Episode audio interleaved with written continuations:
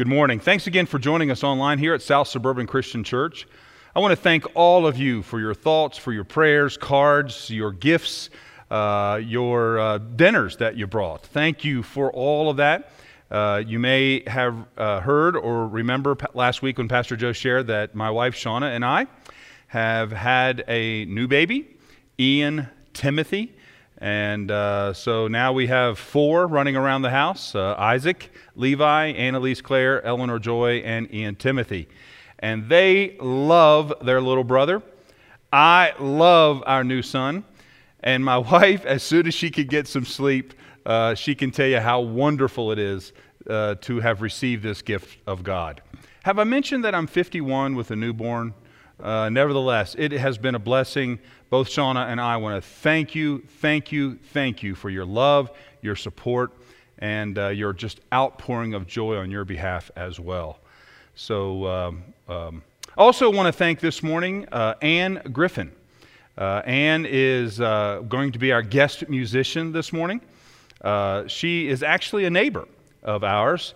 her son Noah and my son Isaac are best buds and get into all kinds of good stuff together throughout the neighborhood, along with the other kids in the neighborhood.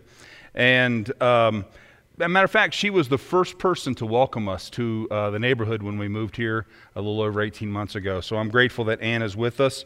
Uh, she and her family are actually going to be guest musicians during this series that Pastor Joe and I are doing. All the earth will shout your praise from Psalm 113.3. So, with that, let's uh, look at our text for today as we reflect this morning on that old hymn, The Old Rugged Cross. So, from 1 Corinthians, uh, beginning in chapter 1 and verse 18, if you have your Bibles with you. For the word of the cross is folly to those who are perishing, but to us who are being saved, it is the power of God. For it is written, I will destroy the wisdom of the wise, and the discernment of the discerning I will thwart. Where is the one who is wise? Where is the scribe? Where is the debater of this age? Has not God made foolish the wisdom of the world? For since in the wisdom of God the world did not know God through wisdom, it pleased God through the folly of what we preach to save those who believe. For Jews demand signs and Greeks seek wisdom, but we preach Christ crucified, a stumbling block to Jews and folly to Gentiles. But to those who are called, both Jews and Greeks, Christ, the power of God and the wisdom of God. For the foolishness of God is wiser than human wisdom, and the weakness of God is stronger than human strength. What powerful words to reflect on. But yet, this next verse drives it all home. For consider your calling, brothers and sisters. Not many of you were wise according to worldly standards. Not many were powerful. Not many were noble birth. But God chose what is foolish in the world to shame the wise. God chose what is weak in the world to shame the strong. God chose what is low what is despised in the world, even things that are not, to bring to nothing things that are, so that no human being might boast in the presence of God. And because of him, you are in Christ Jesus, who became to us wisdom from God, righteousness and sanctification and redemption, so that as it is written, let the one who boasts Boast in the Lord. And I, when I came to you, brothers and sisters, did not come proclaiming to you the testimony of God with lofty speech or wisdom, for I decided to know nothing among you except Jesus Christ and Him crucified. Here ends the reading of God's holy and perfect word. Amen. January 1st, 1912. It was a leap year. A new nation was established on that day, the Republic of China, ending the 276 year reign of the Qing dynasty. In April of that year, the White Star liner Titanic would sink in the North Atlantic. On August 21st, 1912, Arthur R. Eldred became the first Eagle Scout in the United States of America. It was an election year that year. Imagine that. Something to relate to.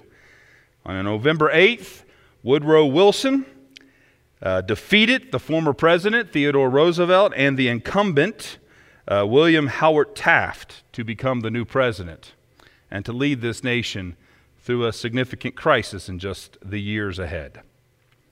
In the opening decades of the 1900s, the Socialist Party of the United States was the fastest growing political party, with almost 1 million votes in the 1912 election. The development of the social gospel in the church, or the idea that Christian ethics could be applied to social problems like inequality or poverty, alcoholism, crime, racial tensions, education, child labor, and even war.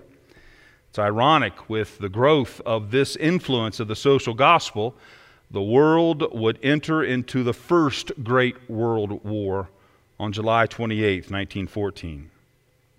The focus of congregations throughout the United States in that year was beginning to shift. Previous to that, churches were sort of places where community cohesion was formulated, where there was a understanding of a free practice of faith and that churches were a source of identity for neighborhoods and communities. But in this year, 1912, in that election year, the understanding of the church began to change, and the church began to become a place that engaged in politics and issues of justice. In response to that emphasis, new missionary organizations like the YMCA were founded. Denominations like the Methodist Church and even our own Christian church movement began to engage in gospel meetings and revivals across the nation. Some appealing to emotionalism, like Methodism and Presbyterianism, and others to a more intellectual defense of the faith, much like the Christian church movement. Groups like the Salvation Army tried to walk the middle road of calling people to a saving faith in Jesus Christ while at the same time seeking to serve the poor. And what began to happen was a polarization of the church that part of the church was interested in making sure we could right social injustices, whereas the other part of the church sought to call people to a personal relationship with Jesus Christ. This isn't something new that we have just begun to experience. It has been a part of our experiences for over a century now here in the United States.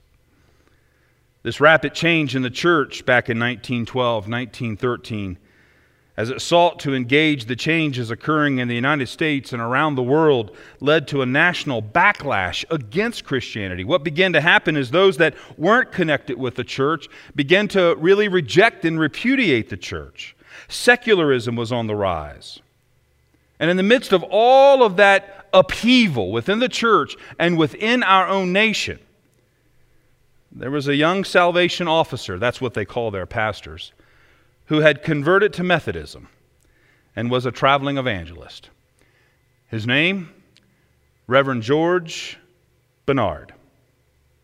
In December of 1912, he found himself in a little town called Sturgeon Bay, Wisconsin preaching a revival at, of all places, a Quaker church, where he was incessantly heckled by a group of youth from that town who had come just to interrupt and make fun of the service and the preacher. He was so troubled by this disrespect, by this disregard for the gospel, this, this idea that the youth of his time so hated the church and so despised the gospel that they would cause such a public upheaval, not only in the neighborhood, in the community, but in the very church building itself. And as he began to wrestle with this and pray with this, he was so troubled that he began to sense the Holy Spirit leading him into an understanding of a connection. A connection between Christ and the cross upon which Christ suffered. In his prayers and his reflection, Bennard was convinced that the preaching of the cross needed to be the centerpiece of the gospel. And as he recorded the experience years later, he says, I seem to have a vision. I saw the Christ and the cross as inseparable. The words of the finished hymn were literally put into my heart in answer to my own need. Well, it took about a month to complete the verses. And in January 1913, the old rugged cross was born. Now, the hymn would go on to create a firestorm. Christians from all denominations would fall in love with it, and musicians and preachers, choir directors, and organists would hate it. Eventually, the famous evangelist Billy Sunday would purchase the rights to that hymn, and it became a staple in his gospel meetings, yet further driving a wedge in the divide between Christians over this old hymn. At the time, a new hymn. And yet, many churches refused to play the old rugged cross in public worship. Pastors denounced it as having an individualistic understanding of the faith. And even today, people still criticize this hymn because of its theological oversteps. And there might be some points to it in a verse here and there. But this was an era of the rise of higher criticism in the church and seminaries, colleges. And two sides started picking teams for the fight to come between liberal and fundamentalist Christianity, a fight that we still haven't finished even today. Musicians so detested this hymn over its rudimentary and simplistic score, its, its, its lack of ingenuity and its melody, that they even would stake their very jobs on it. As a matter of fact, there's a newspaper article, a newspaper article, recording a conflict between an organist of a Lutheran church in Pennsylvania. He refused to play this hymn in public worship. And so his congregation dismissed him. They fired him to which he then sued them.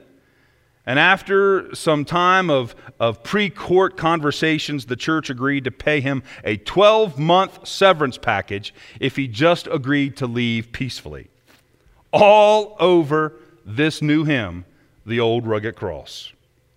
New worship books and hymnals were being written, and church conventions were fighting over whether or not to include this hymn in their new hymnals. But you see, this is America. We have a heritage of pushing back against authority, even overbearing pastors and organists. And I'll tell you a little bit later how the story ends. Did you know that our New Testament is filled with hymns? We don't always recognize them as such, but we sing some of them during certain seasons, like Christmas and Easter. I could tell you about those later. There are actually three hymns in your New Testament that are and were indeed ancient hymns that the church sang that became a part of Holy Scripture. Philippians, you might want to write this down. Philippians chapter 2, verses 6 through 11. Colossians 1, verses 15 through 20. And John chapter 1, verses 1 through 17. Now, you've heard me preach about the John text quite a bit. But I want to read two of these to you this morning. First, if you have your Bibles, flip over to Philippians chapter 2 beginning in verse 6 and reading through verse 11.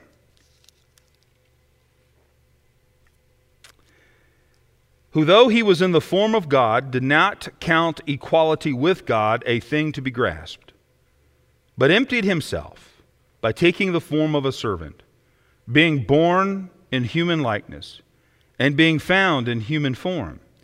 He humbled himself by becoming obedient to the point of death, even death on a cross. Therefore, God has highly exalted him and bestowed on him the name that is above every name, so that at the name of Jesus every knee should bow in heaven and on earth and under the earth, and every tongue confess that Jesus Christ is Lord, to the glory of God the Father. Now, this passage in Philippians is really written in a psalm fashion. It mimics the way Psalms were written. If you go and read the Psalms in your Old Testament, you might begin to see some of the similarities. In Psalms, there's always a downward trajectory to the main point, which is in the middle, and then an upward trajectory of why that main point is going to make everything right. And you can see that in this passage. The downward trajectory. He emptied himself, he became a servant, born in human likeness. And then we get to the very middle of this hymn the cross, Paul says in Philippians. And after that presentation of the cross, suddenly things begin to change. Suddenly we see words like highly exalted, the name that is above every name. Every tongue will confess that Jesus Christ is Lord. I'd encourage you to commit that passage of Scripture to memory. You can see the importance of the cross even in this ancient hymn you can find in the pages of your New Testament. The other hymn I want to show you is from Colossians chapter 1, uh, beginning in verse 15. Colossians uh, chapter 1, 15 through 20. He is the image of the invisible God, the firstborn of all creation. For by him all things were created in heaven and on earth, visible and invisible, whether thrones or dominions or rulers or authorities. All things were created through him and for him. And he is before all things, and in him all things hold together. And he is the head of the body, the church. He is the beginning, the firstborn from the dead, that in everything he might be preeminent preeminent. For in him all the fullness of God was pleased to dwell, and through him to reconcile to himself all things, whether on earth or in heaven, making peace by the blood of the cross. Wow. Now, to the ancient reader, or singer as it may have been, that would have been real interesting to sing that particular hymn. Like the first one we read in Philippians was based on a psalm pattern, this hymn is based on a more Greek pattern. That is, is that you begin with all of these amazing titles and, and amazing feats. And as you make your way through it, when you get to the last line, is when you discover why that person is worthy of all of those great things said about him. So, if you look at that passage again and you think about it from that Greek understanding of, of how hymns were written firstborn, all things created through him, he is preeminent, the fullness of God dwells in him. And what will this great hero accomplish? He will make peace, the text says. How will he make peace? How will he reconcile the world to God? Through the blood of the cross. So here's the irony of these passages. Our vision, our, no, no, no, no, no, no. I'm sorry. God's vision and God's goals can be summed up in these hymns in two phrases. Number one, that all things will be reconciled to God who created them. And number two, that there will be peace. Now, how will these be done? Not in the way that the world often thinks, not by military might, not by rulers that are able to lead with wisdom and forbearance, not through economic success, but these things are done through Jesus Christ and the cross that is stained with his blood. Now, looking again at the first lesson we read from Corinthians a little bit earlier, 1 Corinthians, Paul says that the preaching of the cross was foolishness. That is, is that it was nonsense. Paul begins with a statement For the word of the cross is folly to those who are perishing. But Paul said, the fullness, the foolishness of God is wiser than humans, and the weakness of God is stronger than humans. And that great intellectual center of Corinth, where he's writing this letter, the cross of Christ was a stumbling block to the children of Israel. And to the Gentiles, the whole thing was just sheer idiocy. And yet, this gospel of Christ and Him crucified is still foolishness to many in the world, even many in the church. Like those social gospel folks back in 1912 Today, still many are vainly trying to bring about the answer to the world's problems through social programs, through the right candidate, through justice movements, none of which I want to be heard today as attacking. Uh, the motivations are, are pure, I believe. But sometimes these movements can do some good, they can bring some justice, they can bring some equity. But we've been doing them for over a century and even longer than that. And though some of these movements have led to improvements, like those led by Martin Luther King Jr. and Gandhi, others have just led to more injustice and more bloodshed. Executions without evidence, like we saw in the French Revolution, or worse, the genocide committed by the communist revolutions in Russia and China that began by capitalizing, by using the injustices that were definitely being done to the poor and the working class, but using them as a way to gain power and then become oppressors. You see, when we try to fix human problems with human solutions, we typically just get more human problems.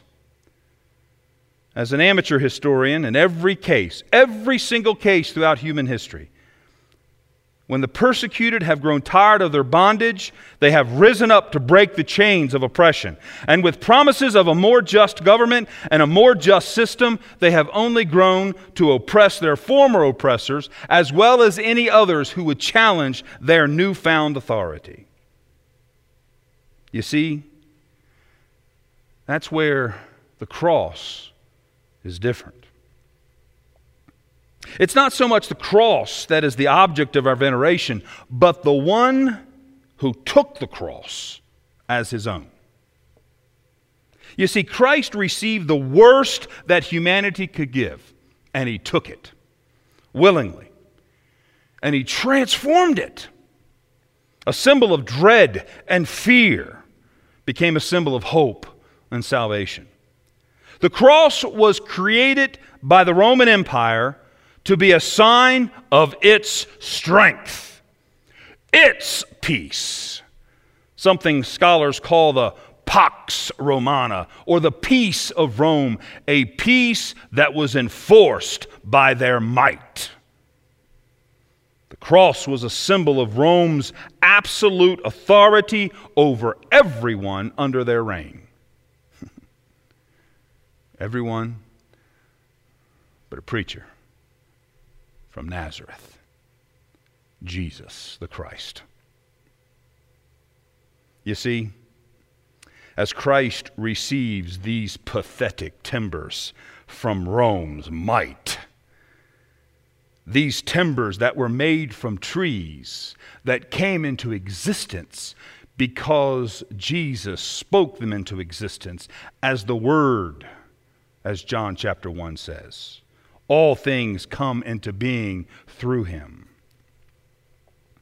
And Jesus makes that instrument of hate and intimidation mingled with his blood holy. and he declares this noose, this, this gallows, this, this firing squad, this sign of peace through strength. Well, he takes them and he snaps those timbers like a matchstick. And in so doing, he sets the world ablaze through his resurrection. We preach Christ crucified, Paul says.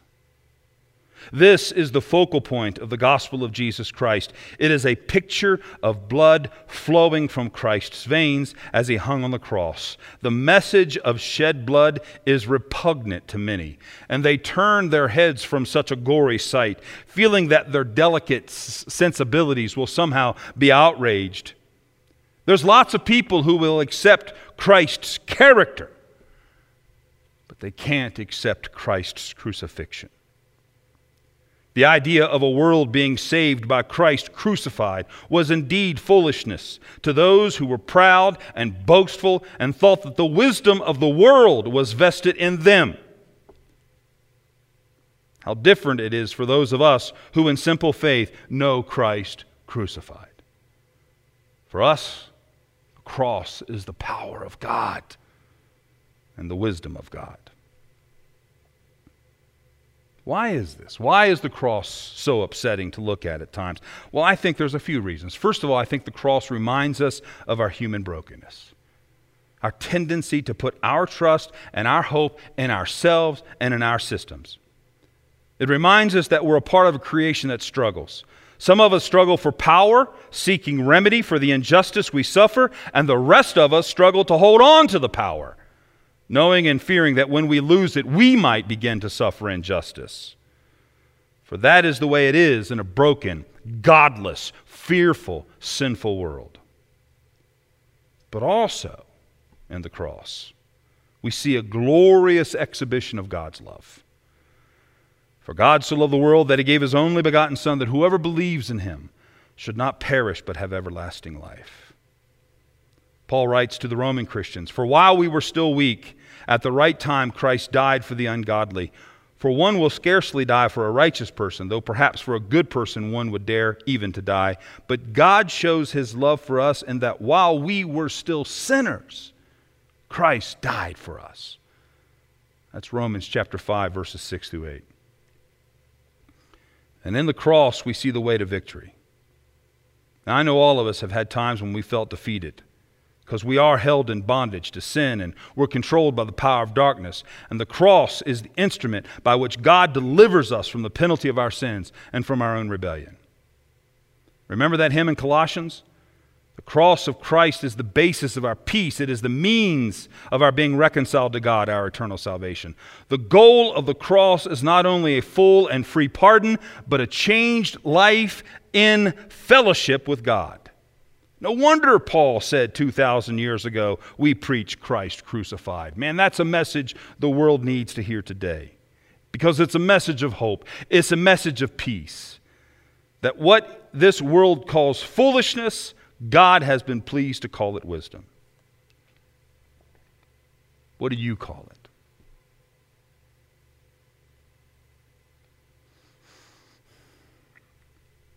Are you trusting in your own strength today? Surrender to the strength and wisdom of God. Do you believe that Jesus is the Christ, the Son of the living God? And have you accepted him as your Lord and Savior? Do that today. If you're on our online.church platform, click on that you have accepted Christ. Let us know who you are so we can be in contact with you and share with you. If you're listening to us on one of our other platforms on Facebook or YouTube or SoundCloud or Spotify, send us an email at office at southsuburban.com so that we can come alongside you and celebrate with you as you begin this new life in Christ. I almost forgot.